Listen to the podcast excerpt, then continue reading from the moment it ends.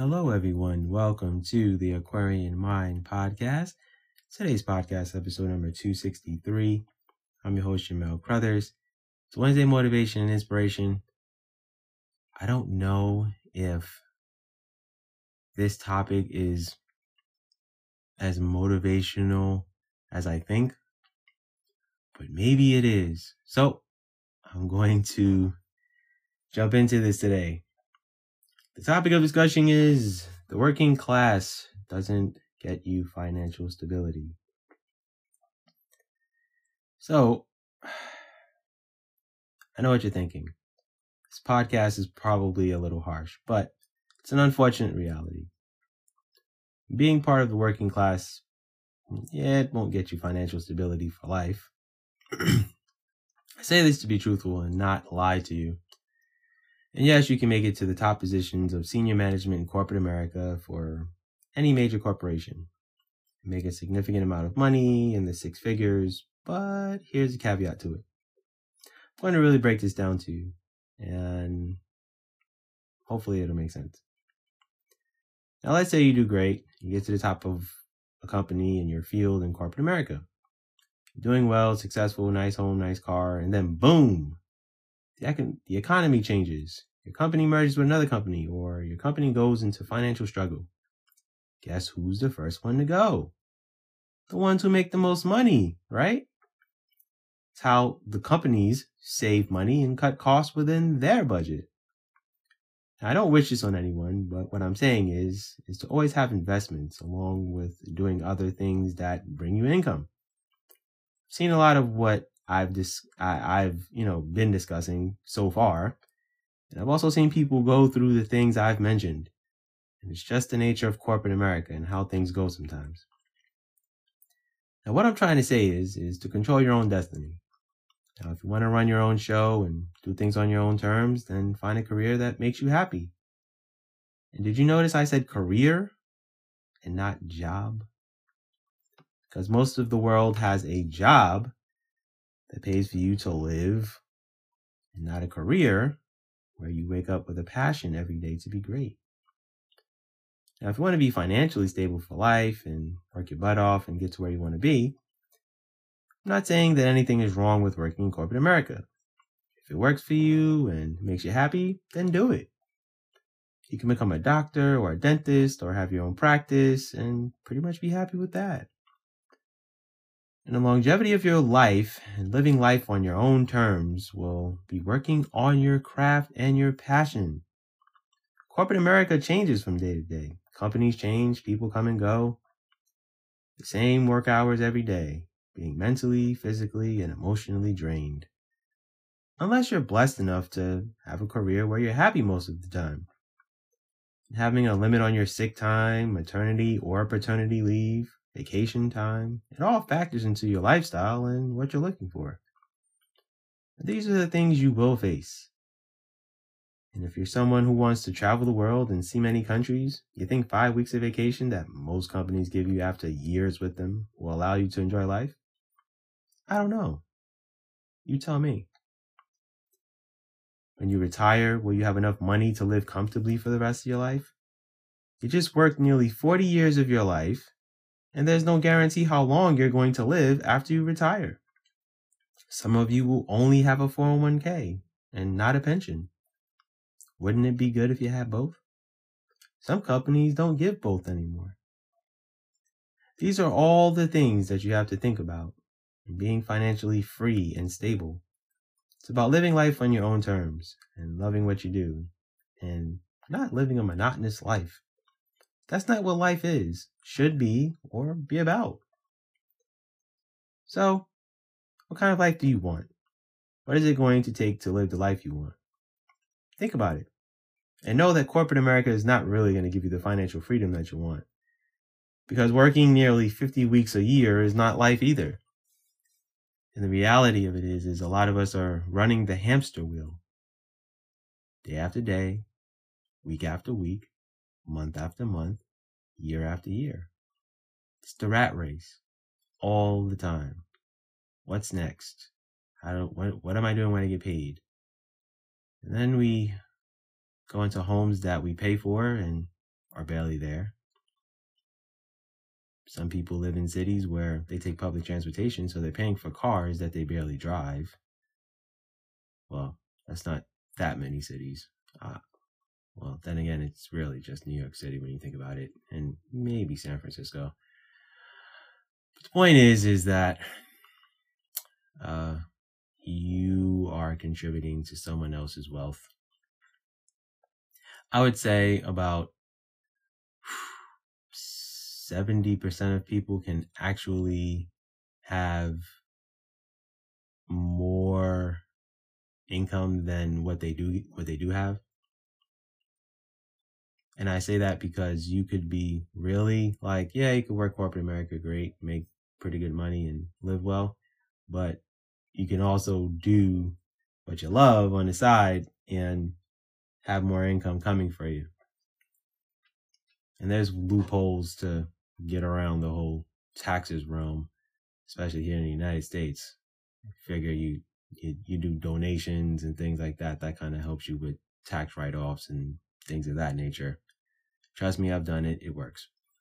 Anyway, what I'm saying is, is how much are you contributing to someone else's dream of being financially stable? How much are you contributing to other people's goals in life? I don't know. That's something for you to think about and answer. What I want you you guys to do is think about how much you've sacrificed your life for someone else. How much you've sacrificed um, for other people's gain. Because when you're young, you know, you're going to start working on in a retail store or, you know, cell phone store or supermarket or whatever. Great. Wonderful. You're in college, you bartend or you work at an ice cream shop or, you know, whatever. Then you have your internships. Okay, cool. You know, by the time you get out of college or by the time you pretty much get out of high school and go to trade school or you go to college, get a degree or whatever, now becomes the nitty and gritty. Now you're, you're going into corporate America and you're making other people money. And as J. Cole said many years ago, we're sacrificing our lives for a certain amount of money per hour. Right? Because is because is twenty dollars your worth per hour? Is twenty five dollars your worth per hour? I don't know. Companies are determining our value, right? I mean, that's reality. So depending on your work ethic and how how great you are, I mean, they determine how much of a pay raise you get. And some companies are great. They'll say, "Okay, look, you're busting your hump. You're doing great. You're taking on, you're taking on the projects we ask you, and you're doing great.